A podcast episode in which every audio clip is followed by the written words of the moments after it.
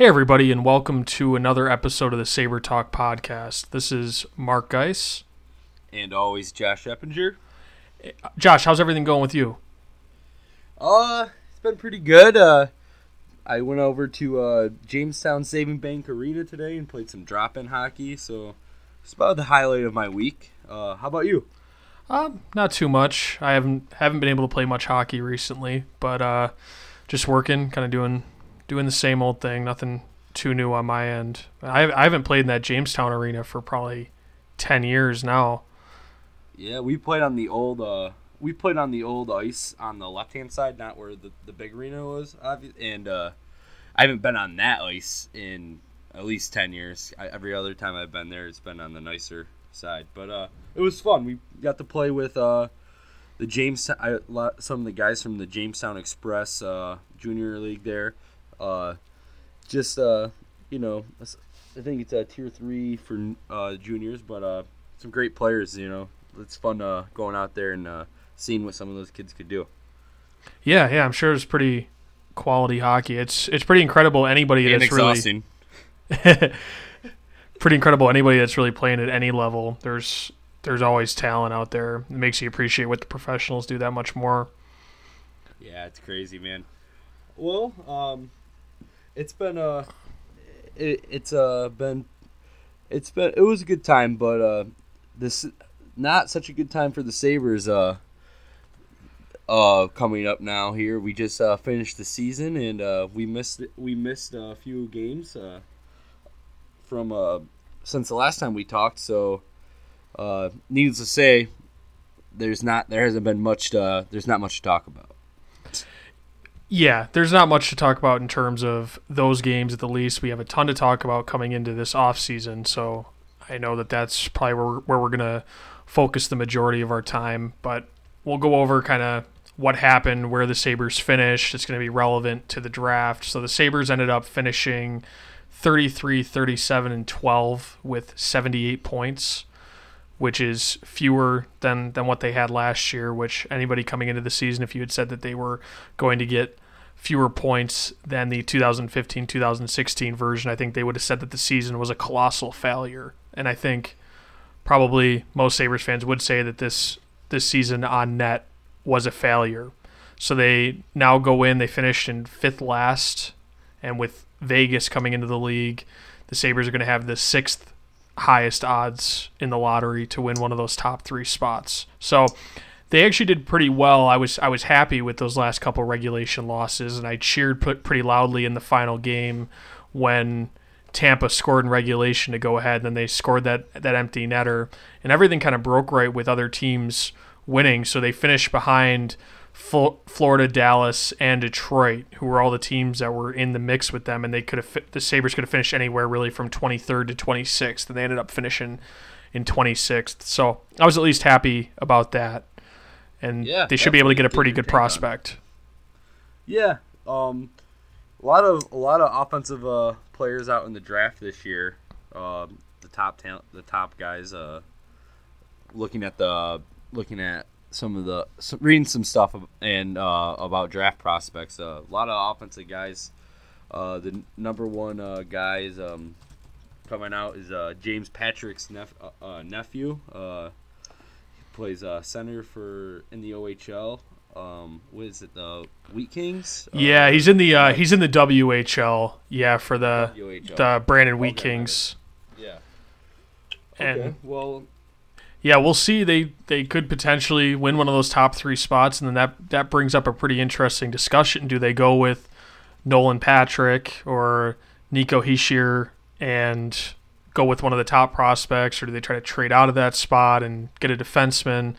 I think you got to go with the best player available. I'm very much of that of that line of thinking, but that'll be an interesting discussion if and when it happens. Where they sit at six, I think they're going to have they may have their choice of any defenseman in the draft, and there are some interesting names out there. So uh, we can talk more about that probably when we know their their draft position. But I thought it was yeah. it was nice that they lost those last those last couple games and and put themselves in a better draft position.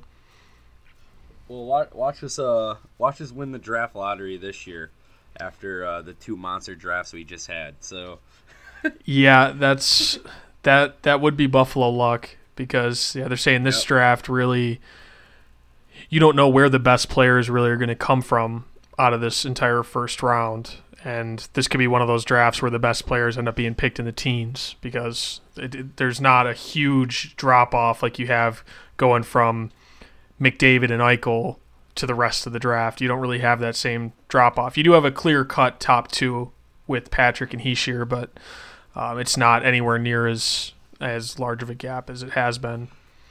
Yeah. Um, and just uh, go back to the last draft. Um, the Sabres, we we took um, we took um Alexander Nylander, obviously eighth overall last year, and uh, there was a couple guys I were on the board still that I liked. Uh, being uh, Sergachev and uh, and uh, we uh, we passed on those and took uh, Nylander. Nylander came up and played a few games. Uh, got that start against Toronto. Like I said last week, I said I didn't want to see him get his first start against Toronto, but that's what happened. He he, he had he had some good uh some good showings, but I tell you what, the kid needs to hit the weight room this summer big time.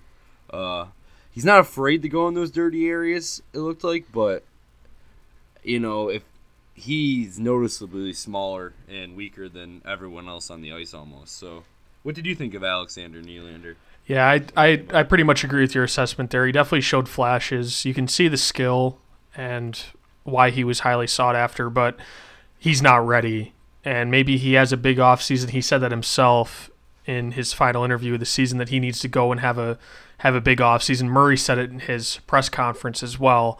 Uh, but you could see the talent's there. He's going to be an NHL player. He's going to put up a lot of points, but it's a matter of when. Is he going to be ready next year to make the team coming out of camp, or does he need more time in the AHL? And after seeing him, I think I'm I'm more leaning toward he should be starting next year in the AHL.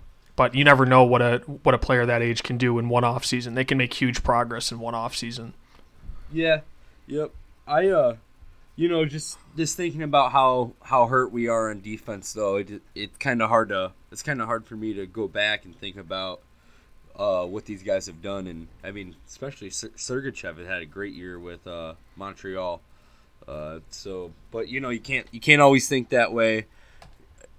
Nylander is going to be a good player in this league, but uh, it makes it makes you it makes you question uh, what's gonna go on. You know, they they the Sabres thought they were gonna be all right with bringing Kulikov back, which just with making the trade for Kulikov and and I thought and I think me and you both were excited for that, but we that obviously backfired and a lot of I think a lot of the struggles that we could put on this team this year was was coming from that back end of the uh, the rink on the defensive side. So yeah, and I hope that if they I hope that they had a far higher grade on Nylander than they did on Sergachev and Chychrun because going into last offseason, still defense was the primary need. And I think if there's a tie or close to it, you should go with the position of greater need. And I was more in the Sergachev camp at the time. I liked the Nylander pick because I don't, you know, I don't think it was a reach by any means. And I still think that offense was and is a need, but having Sergachev in the system would be really nice. He he puts up points, but he he's also physical, very good defensively, and he had a good preseason. The Canadiens kept him up for a handful of games and then sent him back. And by all reports, I think he's had a really good year back with Windsor in the OHL. And then Chychrun turned into a quality top four defenseman with Arizona. So it, it really would be nice to have one of those two. And it's tough when you see Nylander taking a little bit of time to get acclimated to professional hockey and to look back. But we'll see. We we yeah, we really can't judge this until a few years down the line, and who knows how much more progression Sergachev and Chychrun are going to have. Chychrun was obviously more physically mature than either of those other two, and that may be a big reason why he was able to step in and play well. Maybe his ultimate upside isn't nearly as high as what Nylander's is. So maybe when we're looking at him both at 23 years old, and Nylander's filled out and gotten stronger, maybe we're maybe we're looking back and we're happy with the decision. So yeah, still a lot of time to to see. Oh, definitely. Um, uh, so Tim Murray's uh, press conference was yesterday.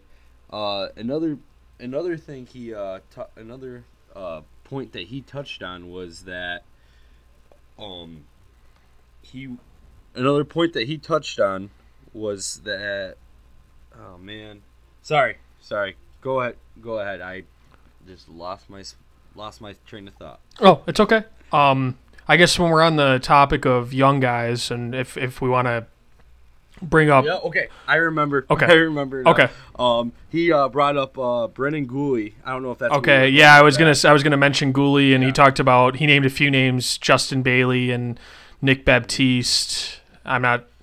Nylander was one of the ones, obviously, that he named as well. Yeah, and, and Guhle. Yeah. So we can talk about He Guhle. said, he, he said Guhle's gonna you know bring something that this team desperately needs, and I think that anyone that watches the game definitely knows is that second wave of uh, attack, and Guhle uh, can do that. He's been playing in Rochester and looking good as of late. I haven't been watching the games, but I've been reading uh, reports and uh, listening to stuff, and they're saying that Guhle's been looking pretty good down in Rochester these last week, this last week since he uh, showed up from the WHL, and uh, it's it's uh, interesting that they they really want him to be on the team next year. It looks like he's gonna have a spot, and especially with this deflated uh, defensive core here, uh, it looks like we're gonna see Brendan Guhle next year. So uh, something to be excited about. But Murray also said that you know you come up he came up for a small stretch of games and you know that small stretch of games can show you things that you want to see but maybe aren't really there Yeah, yeah. I uh, I completely agree with you on Guhle, and I I was surprised kind of at, at how positively talked about. It. Obviously, he's a very promising prospect, but he made it sound like he'll be with the team next year. And you and I had talked about Guhle in the past, and I had said.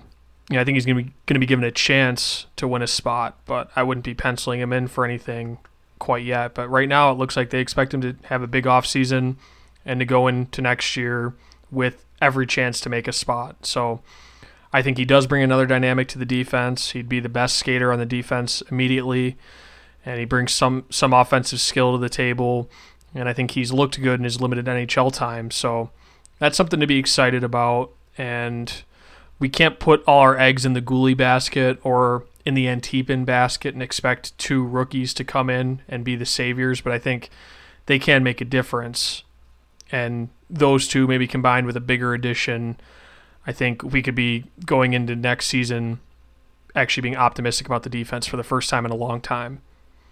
yeah yeah i definitely agree though you know you can't with your what you said mark is with uh, bringing in Guhle and you know possibly bringing the kid from Russia there, but we uh, we're, we that's not enough. We we're gonna have to make another move to bring us uh, to have to feel better about these defensive uh, teams. Bring in Guhle and uh, how do you pronounce the kid from uh, Russia's name there again? Antipin, Antipin.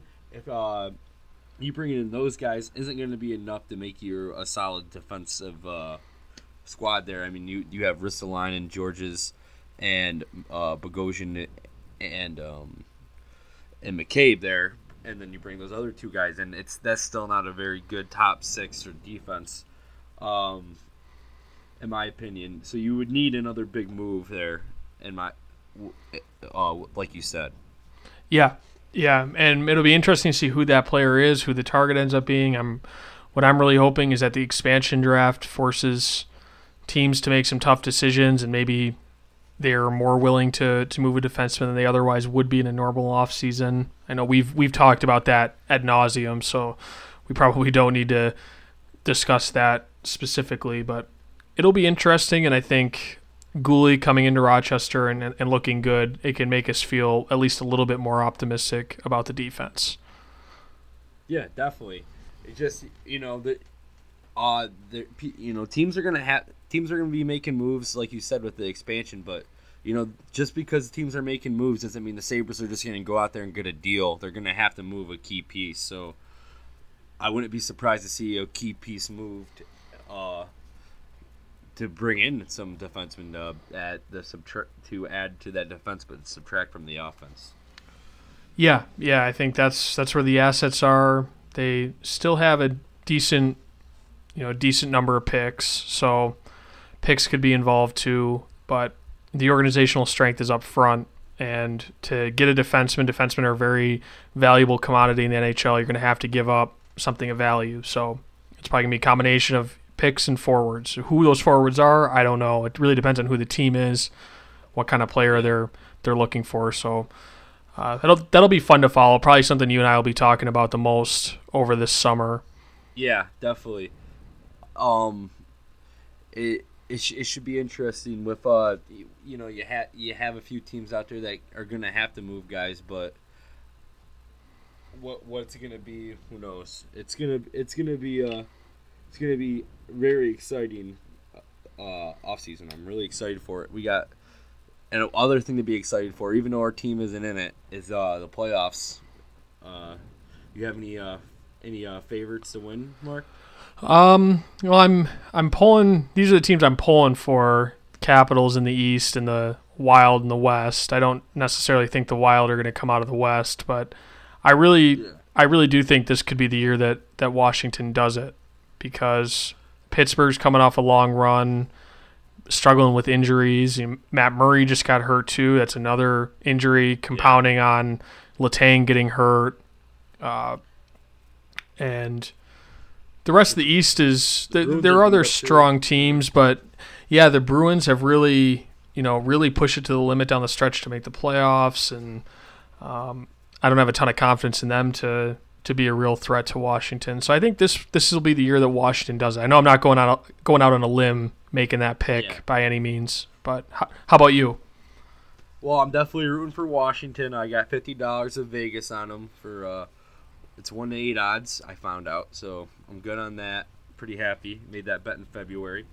Uh, we spoke about it before, and in uh, the West, I I hate to sound just like everyone else, but I think Chicago is gonna win the West again. I, I don't want to see him win it. Um, a team that I would really like to see win it, if I if I had my choice, would be Calgary. I uh, don't, don't know if they can do it. I'm really excited to see this Ducks uh, Calgary uh, series starting tonight. Actually, um, two good teams, two teams I like to watch a lot. Uh, I really like the players on each team, so I, uh, I that's probably my favorite series in this first round of playoffs. Yeah, I think uh, that one's definitely up there for me too. I like I like the forward groups, especially on both those teams. I love watching Anaheim's defense too, and uh, I've always had a soft spot for Calgary since growing up. I loved Theo Fleury; he's always one of my favorite players. So, yeah, definitely. yeah, always had a soft spot for Calgary. And yeah, I don't know who I would pick coming out of the West. I, I would love to pick San Jose. I think I had mentioned them before, but yeah. They're coming off a long playoff run too, and Joe Thornton's status is up in the air. I love I love the fact that they uh, they they beat the Oilers last night. I I think the Oilers advancing the playoffs is good for hockey. I think Connor McDavid is very good for hockey. I he's fun to watch. This Oilers team's fun to watch, but I'm just not ready to give it to him yet. I want him out. Yeah, I'm I'm picking San Jose in that series as well. Uh, I think yeah, Edmonton maybe needs another year or two, really continue to have another good offseason. Imagine another year or two of growth from from Connor McDavid continuing to get better, and that's tough to believe he's he's going to get better. But I wouldn't be surprised if none of the Canadian teams make it out of the first round of the playoffs. They all have tough matchups. I picked the American team in all those series. I I think Boston's going to beat Ottawa. I think Washington's going to beat Toronto, of course, after picking Washington. I think Anaheim's going to beat Calgary, and San Jose is going to beat Edmonton. Yeah, yeah. I uh, and the Rangers over and the Rangers over Montreal as well. Yep. Yeah. Yep. I uh, I did uh, I picked a hockey uh, fantasy hockey team for uh, shits and gigs on uh, on uh, Tuesday night, and I ended up picking Carey Price way too high in the fourth round. But you only had one goalie, and you could only pick one goalie, and I was getting nervous. But no one picked Bobrovsky, which is weird. There was eight teams, and no one picked Bobrovsky, so I might make make that trade here if uh, if Columbus can beat Pittsburgh. I was surprised that they Pittsburgh really manhandled them last night. Yeah, yeah. Even despite the injuries, that's just a well-oiled machine, and goes to show you what having a what having a top player in the league can really do for you. Really having two, two top players in the league can do for you. But I guess yeah, almost nobody's picking Columbus to come out of the first round, so that's probably why Bobrovsky was left out there. People figure yeah. there's no chance he's gonna he's gonna be around after the first round. Well, um, speaking of uh, top players in the league, um, we could touch on this real quick. Is um, Tim Murray said in the presser yesterday that uh, after July 1st, if his agent, if Jack Eichel's agent doesn't call uh, Murray, Murray's going to be calling him. Uh, is there urgency, Mark, to to, uh, to get Jack Eichel signed, or do you think that uh, do you think that you know there's a lot of reports oh people J- Jack Eichel is unhappy, displeasant, he's not going to stay. I hear people whining and crying about it all the time, and I'm reading on Twitter as well. Um, I or is this just more of a move to save Murray? I I don't know. I think you know people are freaking overreacting about Jack Eichel being upset right now. He the last time he talked to the media was the day that he found out he missed out on two million dollars uh, by that decimal point of uh, by Leon Draisaitl, who got two points uh, in the last game to slide in the t- the tenth spot in points per game where Eichel was currently at. So Eichel finished in 11th, so he missed that two uh, two million dollars. So I think that has a lot to do with him being upset. Granted, he does want to win, and he's upset that he's not in playoffs. Yeah, I think that's a bigger thing. I I don't think there's a there's a danger in Eichel leaving. First of all, the Sabres have him under control for such a long time that he really can't go anywhere else. Uh, but every top pick, really, regardless of the situation that they've come into, every top pick that's turned into a top flight NHL player has signed long term like that. Mm-hmm. On their on their second contract, in most cases, they have, if not their second, definitely their third. But I can't think of an example of a player like Eichel that's come into the league and hasn't signed for that kind of long term deal soon after establishing himself like that. So I don't think there's a big danger, especially especially if the team improves next year. I don't know if we'll see it get done in the offseason necessarily. Uh, I wouldn't blame Jack though. I mean, I think you can you can look at it. You're you're buying out. It would be what buy an eight year deal would be buying out. I believe three years of unrestricted free agency. Uh, but getting eight mil a year or 8.5 9 mil a year I think I think that's a pretty fair trade off. So I could see him doing it, but it's uh, it's tough to really know. It's tough to know is his demeanor sometimes is a result of the losing. I, I tend to think that's what it is, or is it that he's not happy? Uh, some people some people are more in one camp than the other. Yeah, it, it's uh it's it's been a conversation there, and I you know I think people are. Uh, I, just the people I've talked to uh, at work and and uh, reading stuff online, people are seem to be upset about it and worried and asking me, and I and I, you know, like you said, there hasn't been a really example of a kid that gets picked that high, uh, that has a huge future in front of him, a generational player that hasn't stayed where he's been, but uh, you know, people always want to say, oh, well, what does Buffalo have to offer and Buffalo bashing, so you know, we're not uh we're it's not like we're not used to hearing that from people. Yeah, and the, and the system works in the Sabres' favor. It's much different than than football where you know you can have a Sammy Watkins where you only have 5 years of team control. Assuming you pick up that that 5th year player option, then the player can leave. Of course, you have the franchise tag, you can kind of maneuver in different ways, but here you have you have his rights under control for eight years, and yes, we, we will have used three of those years up after next year, but he's still going to be a Sabre for a long time, and I think even if maybe he's not ecstatic about being in Buffalo, I think to get an immediate huge payday, he maybe will take some years bought out of unrestricted free agency and go out seven or eight years. Yeah, I think so too, and I I think uh, it'd be a good thing for both sides. Um, now, that being said, what what the reasons Eichel isn't happy? He's they're not winning. Um, you know, obviously, and uh, we we need to uh, we need to make sure that we uh, have them around and keep them. So one way of that could be is uh, a lot of people are talking is that they need to fire Bylsma. Now everyone wants to say a lot of people are going to the that are jumping on the fire Bylsma train now are saying this because they don't want to lose Jack. But uh, me and you have had conversations conversations on this show about getting rid of uh, Bylsma before Jack showed too much discomfort with it, this uh, on being unhappy about the coach. So. Uh, do you think uh, he's going to be sticking around? I know Murray said in the the press conference yesterday. As of today, he's my coach, and uh, I go meet Terry. I'm going to go down to Florida next week and talk to Terry Pegula about we're having a meeting. So, I mean, Murray's job could be up there, be up too. Uh, not did not have a very good uh, season this year, and obviously, you saw the result of what happened. And like you said in the beginning of the show, we we finished lower than we did last year. We were 17 points out of playoffs. Bylsma said that we're looking at 92 points around in the beginning of the season, he said, and uh, we got 78. So, right? 78 or 76? Yep, 78.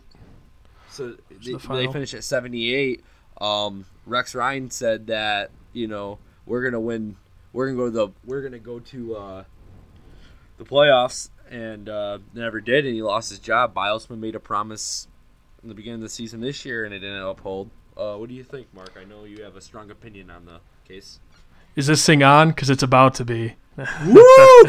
the the Rex Ryan quote from when he when he took over, and he had that very uh, yeah, very co- confident yeah. press conference. But yes, I think Bylsma's gone. I think the way that Murray phrased it and his tone of voice made it seem like that was more likely. You would you would expect if he was expecting Bylsma to remain around that he would have said something like a like I have confidence in our coach.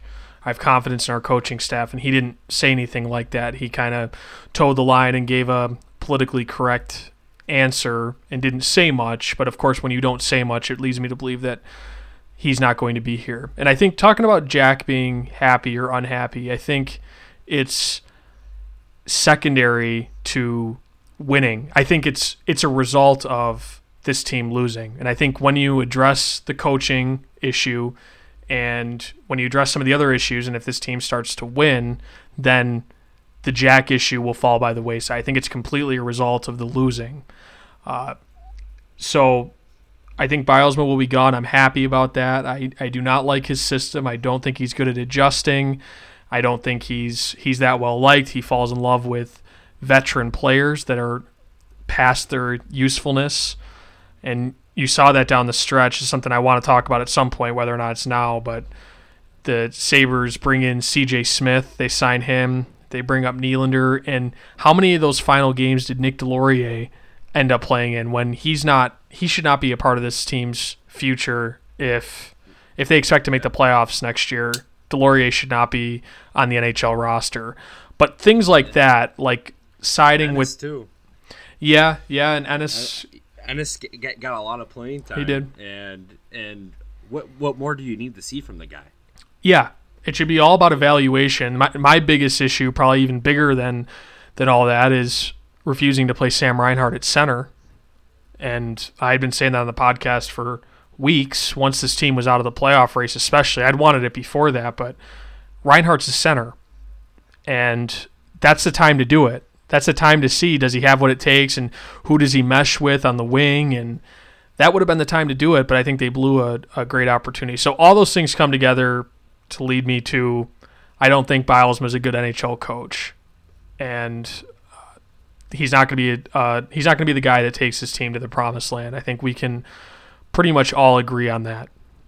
Yeah, and you know, discomfort from their players is just you know, I I want a coach that is interacts with our players and hangs out with them.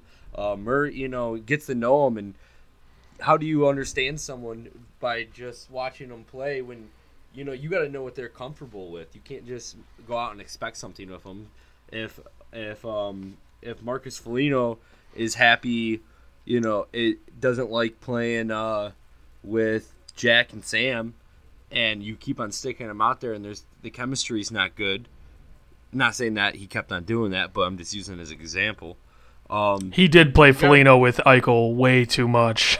yeah, yeah. So that, that's where I kind of went with that. But they they need to uh, they need the, he needs to be personal of his players. I mean, Murray said he'd spend three four hours of a day preparing, watching other teams film, so he knew what uh, they expect from another team. And Murray said he had a problem with it because there's not enough in house. He Mur- Bylsma wants to worry about the opponent, and instead of worrying about the opponent, go in there and spend time with your guys. You know, hockey, being in that a locker room, and Mark and I both know this from playing, is is a pretty special bond. Uh, it's, it's a brotherhood. It's about you know about one of the best things you can have. It's very close to family, if not family, and um, being in that locker room is a big thing. And when you're the head of the locker room, being the head coach and you don't socialize with your players and be be one of them, how are you going to have a good team? If if my father didn't come and hang out with us and spend time with us growing up, but you know what what what's going to happen? That's a, a dysfunctional family right there, and this is a dysfunctional ho- dysfunctional hockey team and maybe that's a a, a part of Dan's Bylsma that uh, we need to get, or another reason that we need to get rid of him. Not just just not the system, not just the scheme, but his, how he interacts with his players. I know that Phil Phil uh, not Phil Kessel, uh, Evgeny Malkin and Sidney Crosby weren't a big fans of the guys, and I know a lot of players don't like coaches. Like everyone has bitched that's played for Mike Babcock's bitched about him, but the guy knows how to win hockey games, so. Yeah, and I it, and I think that's the that's the fundamental point. There is every coach has their style, and I think oftentimes for a younger team, it's better to have the kind of coach that you're talking about, somebody that can be more. You can never be exactly one of the guys, but somebody that's closer to their players. Uh, but you've had guys on both ends of the spectrum be very successful, and I, I just watched the the Joe Louis Arena, the final game there for the Detroit Red Wings. They had Scotty Bowman speaking there, and he's one of the famous examples of being a coach that nobody liked because he wrote his players and uh, but he got results. He knew what he was doing, and players bought in because they could see the results. And then you have somebody at the other other end of the spectrum. And I just read an article about Joe Maddon, So I'm not a not a hockey coach, but a baseball manager, and it was Ben Zobrist talking about how different Maddon is from other managers because he's like he's one of the guys, and a, and a young player comes up and he he immediately treats him like everybody else, and how just how different that was from everything else. You can have guys at both ends of the spectrum that can be successful. And I don't necessarily know what style will be better here, but I think if you have somebody that comes in and brings a system the system matters, but but getting players to buy in is even more important. And I think where Bylsma failed even more than his poor system was he didn't get people to buy in. And whether you get them buying in by coming in and being a very winning coach and by garnering your players' respect right away, or um, whether it's by coming in, it could be a young guy that nobody really knows much about, but he comes in and players immediately can see how much he knows and cares. I don't really know how that ends up happening, but it's all about results, really. Yeah, so I don't know who's the best who's the best kind of coach for this team. No, I don't know. It's it's it's tough. We don't we're we don't spend time with these guys. We don't we don't know. We just we're we're fans of the game and we uh take it seriously. Uh, you know, we used to play, but it's it's uh you know if if there's a problem with if you lost a locker room like uh, like Bylsma obviously has. You, you got to go. You, you can't stay here. The the system isn't working. You know, uh, Murray said himself he doesn't want to be a chip and chase team on the press conference. He wants to be a puck possession team, and uh, hold and uh, hold and be able to move in the in the offensive zone. And this hasn't Bylsma's system hasn't worked. Nothing. The the wheels are really literally spinning off the Bylsma train as we speak hopefully. Yeah, yeah. I think I don't really see another way that this that this ends up. Though this team has been unpredictable in the past, so you can't say anything's a foregone conclusion. But uh, the comments made by Reinhart it was surprising to see that I forget exactly what he said. It was similar to um, it was in the same vein as Eichel saying that a lot of guys are just happy to be in the league. That wasn't exactly what Reinhart said. Um, I, I, I wish I had the exact quote in front of me, but he also voiced displeasure at the culture and how guys weren't buying in, and that effort yeah. is an issue. Um, and all those things are con- are concerning to see. This is year two of Dan Bylsma. This is a guy that's been around, and he needs to be getting results. This is a results oriented league. Professional professional sports are results oriented. You don't you don't no longer have four or five years to implement your program, and if you're not getting any returns by the end of year two, I think it's time to go. Yeah, I absolutely agree. Um, you know, it's funny though you brought up Reinhart. Um, we have uh, since we have since the last time we talked, he uh, and most fans know, you know, he sat an entire game on the bench because uh, there was uh, someone someone was injured and couldn't play, but he was late to a, a meeting that was.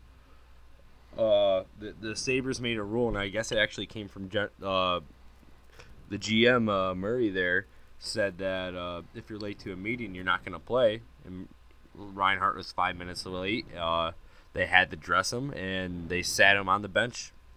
Uh, probably not the best time to make that move.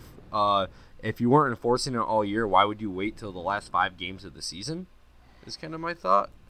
Well, I wonder why they still dressed him. You don't have to dress. You don't have to dress twenty people. You don't have to dress eighteen skaters. I, teams have teams have dressed fewer than that when they've had cap issues before. I know LA has been forced to do it in the past.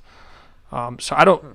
That was my only issue with it. Why do you dress the guy and have him you know, watch it in his gear from the bench. But I don't have a problem with disciplining someone. If, if you've made a rule and the players have been made aware of it and a, a guy screws up, he's to pay the price. And if you treat a certain guy differently because it's Sam Reinhart and it's one of your more important players, then I think you're setting a bad example there. So I don't really have a problem with disciplining Reinhart at all. And some people went to the other extreme of the issue and, you know, we're trying to call the the the whole regime, the whole Murray Bylsma regime, authoritarian, and that this was so uh, far over the top. And I think I think that's going way too far the other direction. The the way I the way I look at it though is that they've been pretty soft on the on them, and you know they've been lenient with what's going on. You don't do you don't go and change that with five games left in the season. You don't make that rule of five games left in the season. You already just played you just played 78 games, uh, 77 games, and now you're going to change a rule? Like, I, I want it to be consistent, and I don't want to. I, I'm all for holding players accountable, that being said.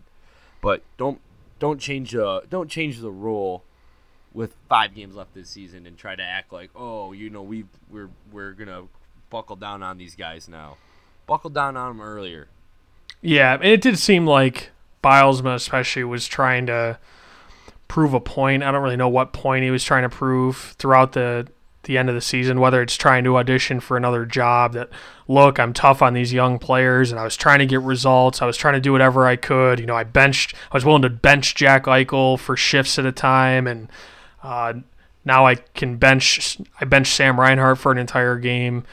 So I think that may have played into it a bit why they all of a sudden got tougher on it. But even then, I don't think it's a I don't think it's as big of an issue as people made it out to be.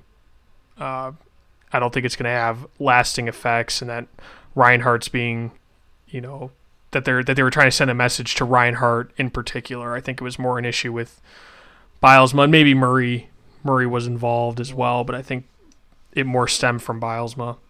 Well, with Reinhart too, um, and I and I only know this because I I heard it from Paul Hamilton earlier today on uh, WGR. He uh, Reinhart last year after every practice did the Ryan O'Reilly after practice practice and work on shooting and stuff from the net. Uh, Reinhart didn't do that more than a handful of times before he got before the this whole issue came up with him being late to the meeting, and then he was at every single one.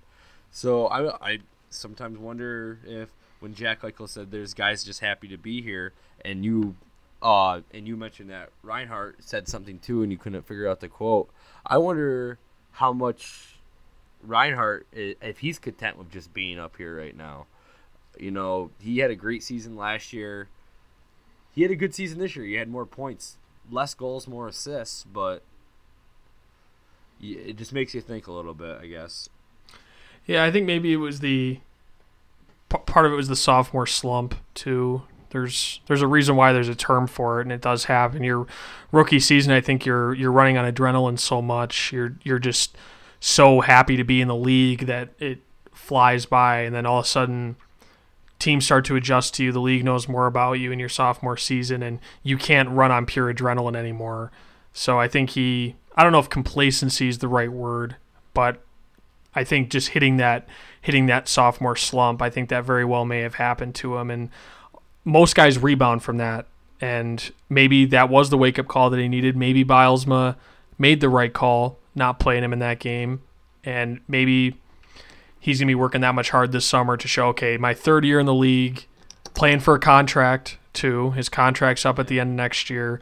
Uh, now I'm going to come out and I'm going to I'm going to really become the player that I know I can be. So it it's going to be a big season for him, and I hope, like I said before, that he's doing it at center and they're not trying to continue to, to keep him on the wing. But we'll see about that.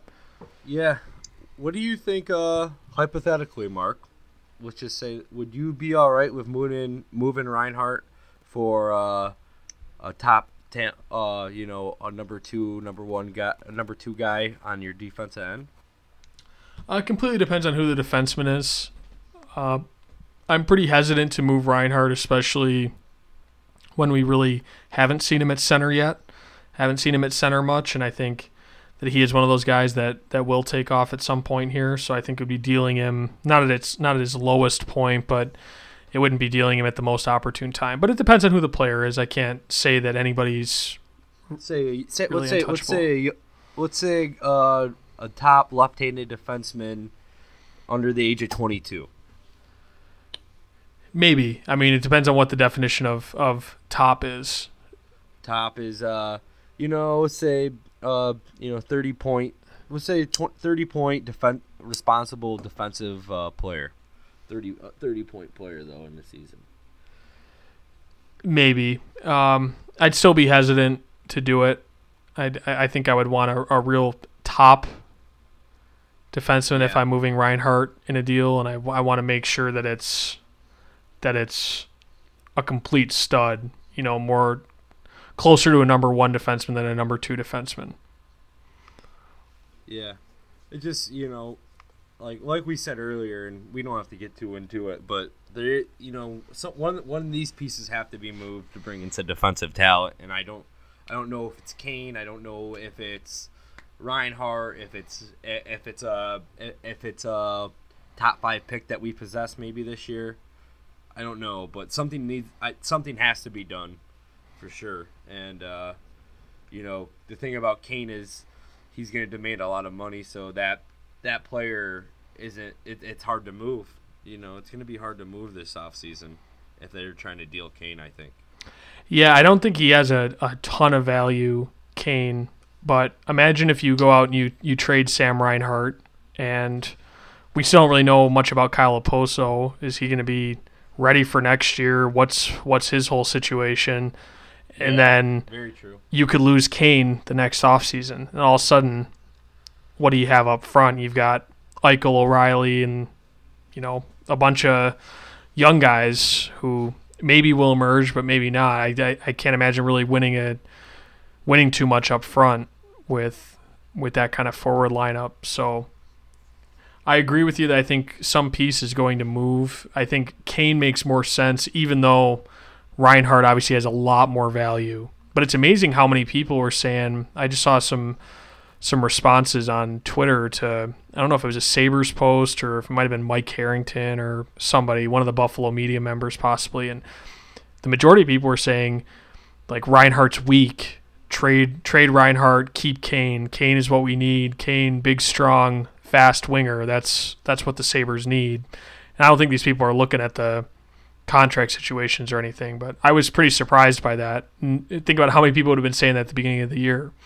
Yeah, yeah. I you know, and I, you know, we might this might be a point where we disagree because I actually kind of what you're saying there. I kind of am feeling that way right now uh, about about the whole situation. Is Reinhart's a really good player, and we don't know exactly what we have with him, but if he can bring in a a, a good defenseman to play over Ristolainen that can swallow up minutes and be here for years to come, I I'd be very tempted.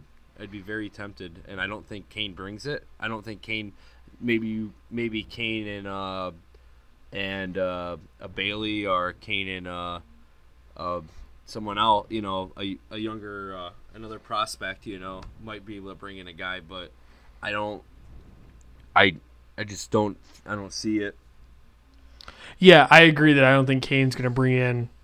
Kane can't bring a number two defenseman or anything, a, a top pairing defenseman by any means. But I think we're comparing apples and oranges, and I agree that if we had Evander Kane and Sam Reinhart, they're the same age, same contract situation.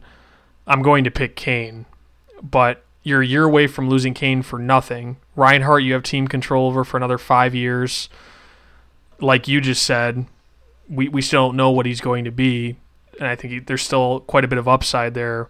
I think it would be foolhardy unless you unless you do get locked uh, Kane locked up to a to a team friendly deal possibly. Then maybe you could start considering it, but uh, I'm just very very hesitant to to move Reinhart. Yeah. Well, I hope I eat my words. In all honesty, too, but you know, it's just you just never know. There's so much uncertainty with what's going on. It's there's a lot to there's there's so much to to think about, and guys like me and you sit around and think about it. About it can about drive you crazy. yeah, it's not an easy decision in either direction because, like you've made the point, it makes it makes it far more difficult to acquire a top flight defenseman if you're not dangling a top asset like Reinhart.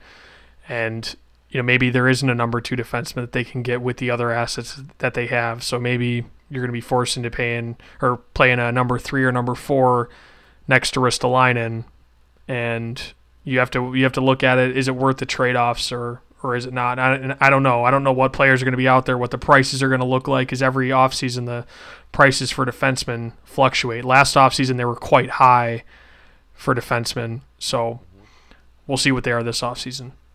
Yeah.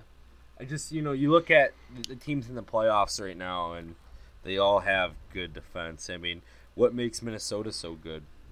They have probably the best defense uh, group of defensemen in, on a team in the league. You know, um, there's a there's you know, just you know the, the game has gone speed fast, but you know that's why you know having a solid core defenseman can really get you go, get you in the playoffs. Yeah, and I think I think that's definitely true. I think also every strong playoff team is very strong down the middle as well. Mm-hmm. And I think uh you know, uh, Sam Reinhart in his prime playing down the middle will also be very instrumental to a long playoff run. Though I know that when you th- when you think about it, you also have Eichel and O'Reilly. Maybe that's why some people sort of think maybe Reinhart's a bit expendable. But yeah. Um.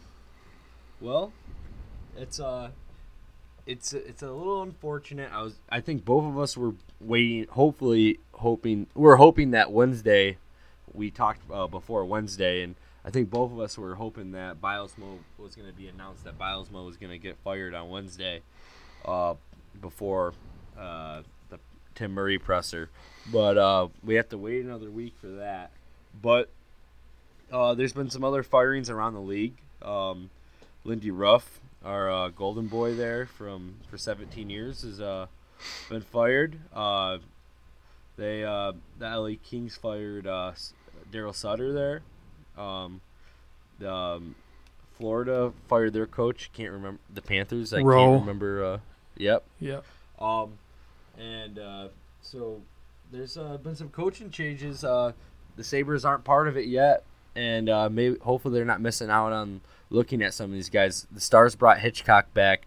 Uh, a big popular response was bring Lindy back after he got fired, I think that was mostly uneducated fans. Yeah, Uh, that's been classic the classic Sabres organization Yeah. in recent history, bringing back old names. Really, the Bills too. I mean, bringing back Marv Levy as general manager, and yeah, and then the Sabres bringing in Pat LaFontaine to be in the front office, and bringing back Ted Nolan to be head coach. I think Lindy's had his shot, and I like the guy. I wish him the best, but it, it would not be the right move. It would be you you would it would be about one of the worst coaching moves you can make. Lindy's a tough guy. He's not gonna get along with a, these this young team. It's just not right. I like you said, we like Lindy, but not here, not now. Stop beating the dead horse, Buffalo fans. You know, we might as well draft Chad Kelly in the second round too, even though he's getting surgery on his wrist. Yeah, and I think that's probably probably happens with with fans everywhere. Of course, we don't really have the perspective of being close with fans in other in other fan bases. So maybe that's the case everywhere, but they see a name that they recognize. That that happened in politics too. I think politics is that way too. You know, it's something that everybody gets involved in, and they they vote for the biggest names. Who were the biggest names in the presidential race this year? Trump and Clinton, Yeah. and they were the ones that got nominated, and Trump won because of his name value. And you're, so, you're absolutely you're absolutely right. You're, ab- oh you know you know and if it's not Uh, if it's not a big name, we bring in you know the big na- we bring we keep the same last name by bringing in a brother or a son or something fuck freaking stupid like that. oh know? yeah, it's inherit it's inherited you know you got it in you're in you know it, it, and that and you know politics and sports i mean i can't tell you how many people were like oh you know, say, the bills need to you know look at you know chad kelly chad kelly's a pretty athletic dude but he's not even gonna get drafted in the draft anymore you know and that's a whole different topic and a whole different time but yeah, that's the same. it's the Um, same kind of thing. And Bills fans and Sabres fans too. Bills fans more so though are so attached to those Super Bowl teams that they just are willing to grasp at anything to be connected to to those teams. And the Sabres under Lindy Ruff had more lean years than not, but they still do remember the 99 team that went to the Stanley Cup finals and the, the President's Trophy team in 06 07 and that 05 06 team that everybody fell in love with.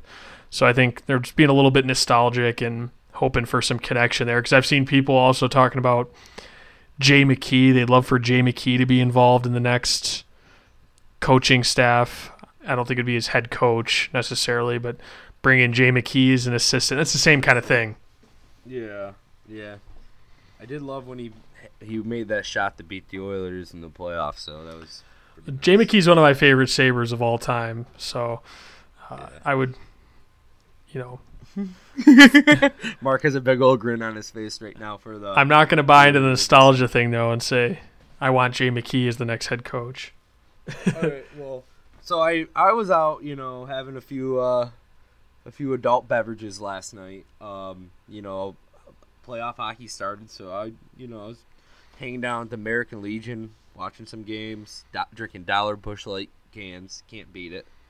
And uh, a friend of mine who's um Sabres fan, um huge Erie Otters fan. Erie Otters are in playoffs right now, and uh, he's telling me that the Otters coach uh, there, who's been there for uh, five, six years, seven years, something like that, uh, that uh, NHL teams have been interested in him. Uh, Kris, uh, not I don't know how to pronounce his last name. Uh, Knoblauch. Knoblauch. Yeah. Knoblauch, yeah. Um, is this a is this a guy uh, that you maybe uh, would be interested in bringing in, Mark? Uh, possibly. I, would- I would like to see some junior some junior coaches be in the mix. I think they've really turned that program around quite a bit. Obviously, having Connor McDavid is a big reason why, but the Erie Otters were perpetually terrible, and Knoblauch's been part of that part of that group that has brought them back to respectability. And even with McDavid leaving, they've continued to be good. So I'd like that. I don't I don't know much about his his system or anything. Um, I know he's a, he's a name that is thrown out there sometimes, but uh, I would certainly like to see a couple junior coaches in the mix. Yeah, definitely. Uh, you know, he's uh, he's done he's he's done a lot of work in juniors too before with the uh, you know before he uh, coached took the Otters job. Uh, it's played uh he's played a lot, and you know, and he does have some you know Ryan Strome still. I mean Dylan Strome still down there. Um, who you know, man, I feel bad for the Coyotes for that pick because I guess he's he doesn't even want to get physical in the OHL down there, is what I've been hearing from fans that go to the games. And uh, you got uh, DeBrincat uh, down there, who's property of the the the Chicago Blackhawks, who's actually been an absolute stud for them, uh, in, in the for the for the Otters for the Otters this year, and. Uh, so it's not like he d- hasn't had talent, but uh, a guy that's worked with Connor McDavid would be a great idea to bring in for another guy for a guy to help Jack out. I mean, he's obviously, you know, McDavid was gonna be awesome no matter where he went, but you know, we, we I, I I'm more in favor of bringing in uh, uh, a, a OHL coach or a develop more of a developmental coach than bringing in a guy like Sutter who's kind of old and you know out of the old and with the new. And I want to bring in a new guy. I'm not maybe a college coach, but that hasn't worked out very often in the NHL. I'm not saying they couldn't. Yeah, yeah. The the issue is, and that's why I hate that they went. They did what we were just talking about. One with the biggest name, Dan Bylsma, that was still available and I wish that they had gone with more of a developmental coach at that point in time. And that's not what Bylsma was known for. Obviously, we've seen why he hasn't been known as being a, a coach that favors young players or that's great for young players or anything like that. Uh, I would have liked to see that junior hire at that point in time, and then you that guy is, is your coach for a few years, and then if you need somebody to get over the hump, that's when you go out and you get a Daryl Sutter type and that's yeah. that's what the Kings did. They had uh, Terry Murray was their head coach, and they ended up firing him and, and getting Daryl Sutter, and Sutter pushed him over the hump. But I feel like the Sabres have kind of lost a year, and now we're talking about getting a developmental coach again, when really what we had been hoping for was that the 2017 2018 season would be the year when maybe they need that bump, and maybe they go out and try to look for somebody like a Daryl Sutter. But now I feel like the coach isn't or the, the team isn't ready for that. And with all the other vacancies out there, would this be the place where a guy like Sutter would want to go? And I don't know if he would. Yeah, yeah. It like like I said, um, the things that I that you know really bothered me listening to Murray talk about Bylsma and the players and stuff. I, I don't know I don't know Sutter that well. He's he's won two championships. Uh, he's been a, a highly a highly uh, a very successful coach in the league, but I'm not sure the Sabres are ready for that still. And uh, I think I I want to bring in someone young who can who can uh, get along with this group of guys. I, I, I know that you weren't into the idea of Quinn from uh, from BU, but uh, but uh, I mean, I'm still kind of, I, I, I, I'm entertained by the idea of it. Uh, I know I don't want to just bring him in here for, uh, for Jack, and that, and I don't think that would be the situation. I, you know, and that's a lot of Buffalo fans are very, are like, oh yeah, let's bring him in. Jack likes him. Well, Jack only spent a year with him, but BU's had a good program. He hasn't been there all that long. When you're talking college hockey guys, uh, Pittsburgh's coach there. He coached for uh, North Dakota, right? Uh, Philly's coach Hakstol. Yeah, th- th- that's what I meant to say. Philly. Did I say? What did I say? Detroit. It's Pittsburgh. Oh, Pittsburgh. My bad. Uh, yeah, he, you're the right he, state. yeah, he uh he he uh he coached there, and you know look at Philly. I mean they they are the first team in like how long to win ten games in a row and not make playoffs this year. Yeah, pretty pretty uh, big collapse. Yeah. Um. So I don't know, but the, there there has to be viable options out there. Definitely better options than Dan Bylsma. Yeah, yeah, and I, but I, I think if we're looking at the college hockey route, I think there are other candidates that I like more. I think uh, Okay. Jim Montgomery is somebody who's gonna be highly sought after. The Denver head Oh, coach. Yep. Um, he'd probably he's probably the top top of the list for most people. Also, uh, Minnesota Duluth, not too far here, and this is another guy that he's originally from University of North Dakota, but their coach uh, Sandelin, Scott Sandelin, Okay. he could be highly sought after too. They've done a really good job turning into a perpetual powerhouse, really, when they're not, you know, they were always the the little brother to the University of Minnesota, and now their program's been better in recent history. So, um, so there are a lot of options out there. I think the college route is becoming more and more of a viable option. Hakstol, I think, has done a, a good job in Philly. Yes, they collapsed this year, but they made the playoffs last year. It's kind of, I think they they exceeded their talent level a year ago, but I think he's done a pretty good job there. And college hockey, the, the quality of play is getting better and better each year, and you're seeing these undrafted free agents be readier and readier to be able to step into the NHL. So I think the quality of play there is getting better, and the quality coaching is getting that much better too. So I hope it's an option at least. Yeah, definitely. I um uh speaking of college hockey, um Cal Petersen's uh season came to an end in in uh Notre Dame in the final four. Um Murray said that, you know, he talks to Petersen every Petersen or his agent every day uh presser. Um a good point that uh I keep on bringing up Paul Hamilton, but he brought it up and I didn't think about it till then, is that he might not want to come and play pro next year because of the fact that he could he would be the starting goaltender in the Olympics if the NHL doesn't go to the Olympics. Um, um, something to think about there. Uh, I would love to play for the Olympics. It's the highest, you know, the highest stage in the world, really, and uh, it's it's it's a, it's a shame that uh, Gary Bettman and company can't come to terms and figure this thing out. They don't want to take it away from the NHL season, but I love watching international hockey, and the Olympics are the the are the are the blue the blue ribbon for that. So I'm hoping that something can be resolved, but it doesn't look good. Yeah, I, I'm not expecting it. I'm holding out hope that they do because I think it is I think it is great for the game of hockey. Obviously Olympics is great for the game of hockey. And of course what's good for the game of hockey isn't always necessarily great for the NHL. So I think they're weighing it and the extra revenue from being able to play a full 82 games and to not have the two plus week break. They're they're weighing it that that's better for us than the Olympics. But I think when you're the top league in a given sport, sometimes you have to try to do what's best for the sport as a whole. And I think ultimately it does help your league, though it may not pay immediate dividends necessarily, but not having the NHL players there would really, really dilute the, the quality of the game. And it would not be nearly as fun Yeah. to watch as it is seeing the best players in the world there.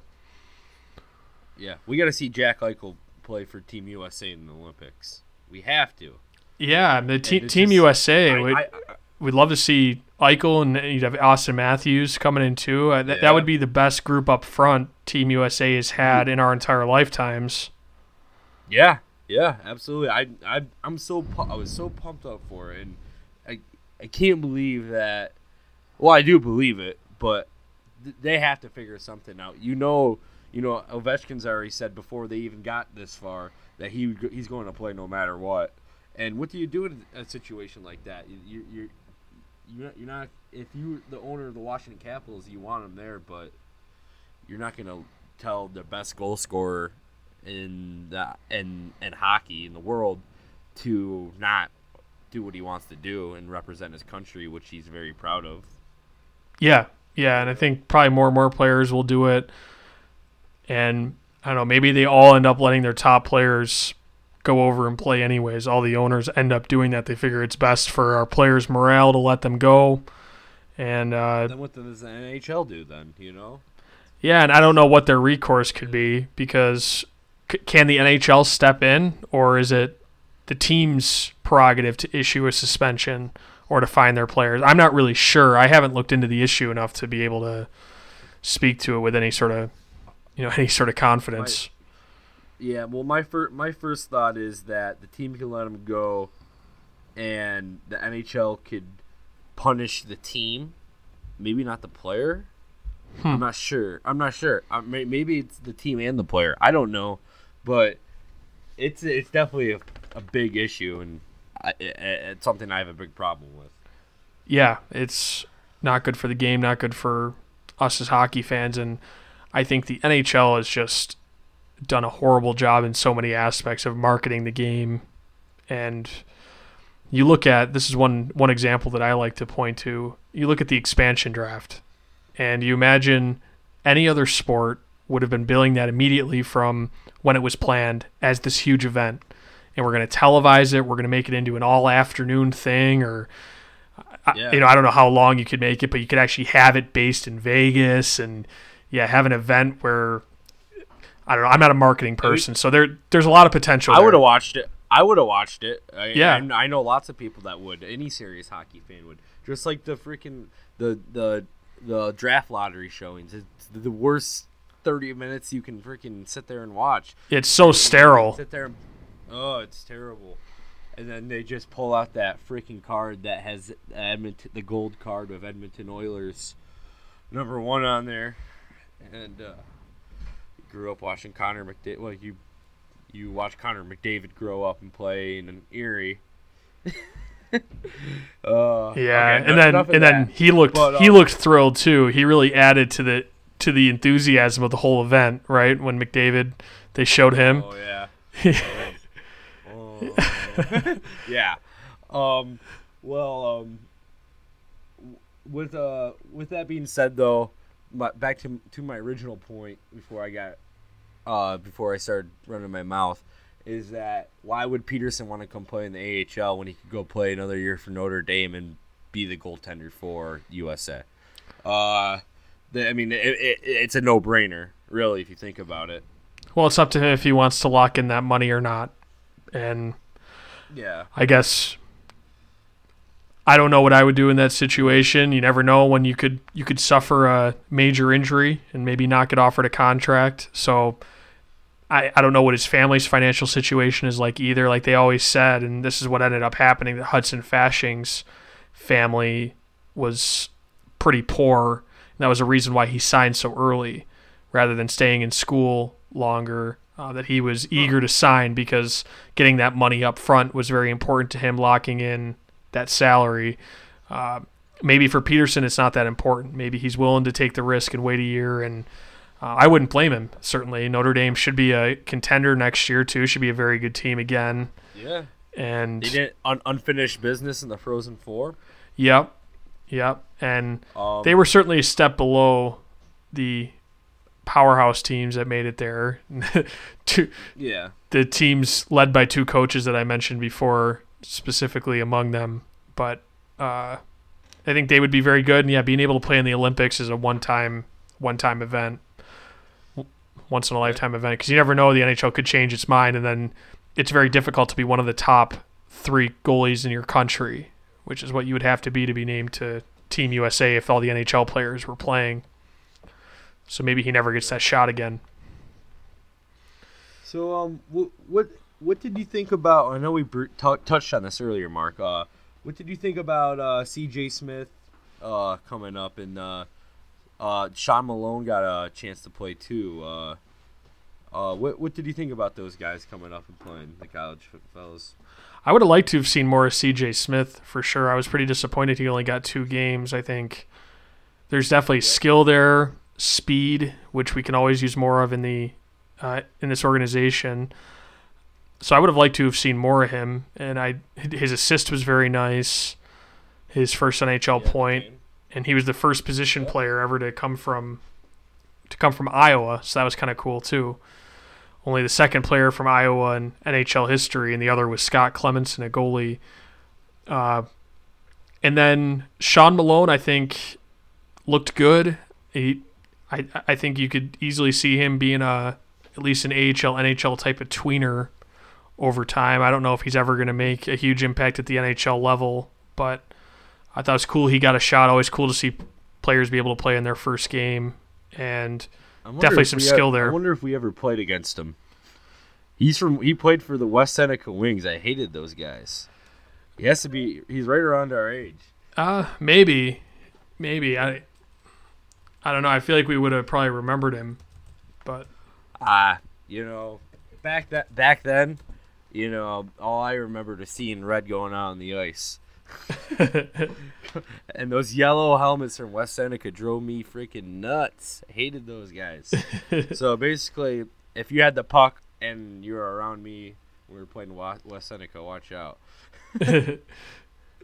he was definitely a little younger than us too, so yeah, I don't know if we would have been that, in the. If he if he was that good, he could he could be playing. You know. Yeah, if, he'd have been three know. years younger than us, though. I I believe. I think he's. I think he's in the class of 2013, but cool to see. Cool to see a hometown guy too. Yeah, yeah, definitely. It's always nice. It's always nice. Uh, you know, it's a good story. Heart, heart, heart wrenching stuff, right? Just heartwarming talk on the Saber Talk podcast. Well, uh, Mark, uh, you got any uh, final points or anything else that we uh, missed on? Um, I don't think so. I didn't really come in with a with a plan, so I don't have a list to go back and look at anything that we may have missed. Yeah. Um, we can probably do another episode to, to fill another time, kind of do a player by player evaluation of this year. Maybe do kind yeah. of a, a grading type of thing. Because a couple of guys I wanted to talk about, there was a lot of inconsistency from the team as a whole. Uh, I'd wanted to mention somebody like Jake McCabe. We had talked positively a lot about when you and I first started doing the show together, and I think he kind of hit a wall and struggled down the stretch. So that was somebody he played that, a lot of minutes. Yeah, you can you can see like the flashes, and I still don't think he was ready for that type of workload. And I think he did mm-hmm. well, all things considering. But uh, yeah, to be able to go through, I guess, in detail of each player would be pretty cool. But that would be a whole nother episode. Yeah, well, we we could uh, definitely do that next week. Um, we could also you know, we could all we could do that episode and then do another episode when they fire Dan Bylsma. Hopefully, yeah, do a Bylsma uh, episode and uh, you know, but we'll figure it out. Um, yeah, we could do a full what, coaching preview episode, do a little more research on some of the candidates out there because I still. I've tried not to let myself get too optimistic, and I haven't gone too over the top looking at all the all the candidates out there for head coach. Yeah. So that would be a cool one, probably to be able to go through all the options. Um, one last question. One for the marbles. I'm let, I'm gonna let you know I, I didn't turn my TV on because I didn't want any sound coming in my microphone. Toronto is beating Washington two to one. How many games does this series? How, how many games does this series go? Uh, I think it's gonna go five. I bet Toronto ends up winning one of the games at home. Yeah, they're, and they're up. They're up two to one with four four thirty left in the first period. Live live live update for the listeners here. Yeah, we're we've had some live updates. It's been pretty good. I don't think we we haven't done one during any games this year though, so we haven't had to give any actual Sabres game updates. But uh, yeah, yeah, I still think I I don't think Washington's gonna sweep I think Toronto with adrenaline they'll they'll win a game on home ice, but I think Washington's clearly the better team, and especially I, I just don't trust Toronto's defense whatsoever to be able to hold up over an entire series against the Capitals. Yeah, it's one of those things like Toronto's kind of like in the perfect situation right now. Like they made playoffs, everyone's expecting them to lose, so they can go out there and lose, and everyone's still going to be applauding them. So you know they're kind of in the perfect situation. Yeah, there's nothing to lose at this point, and Washington's got all the pressure in the world on them. So I guess you easily could see this this series going longer, and maybe Toronto really threatening them. I don't. I would never be willing to come across to saying that Toronto's gonna win, but uh, maybe that happens. It's it's much easier to to go out and win when you don't have any pressure on you. Yeah. Well, um, I, I I'm gonna say I'm gonna say five games. Okay. Uh, I'm gonna I'm gonna just just to be different. Four was my answer. I was hoping you were gonna say clean sweep. Uh, so we both have the Um, same guess. So you know it's gonna be five games. yep, yep. It, well, it's gonna go to game seven now. Yeah. Um, Toronto's gonna uh, Toronto's gonna sweep. Well, Whoa. Okay, so that that being said, we have to wrap up this podcast right now. Uh, thanks for listening, uh, Sabres fans out there. We're uh, very excited about this. Uh, even though the Sabres aren't in it, Mark and I are both excited about this playoff hockey. So we need to turn off the computers and get the TVs on, and uh, crack open a cold one. Uh, I hope everyone else enjoys the postseason. You, we'll uh, talk to you before the first the, this next round this first round's over for sure. So, uh, thanks again. Yep. Thanks everybody, and talk to you again soon, Josh. Yep, absolutely, Mark. Take care.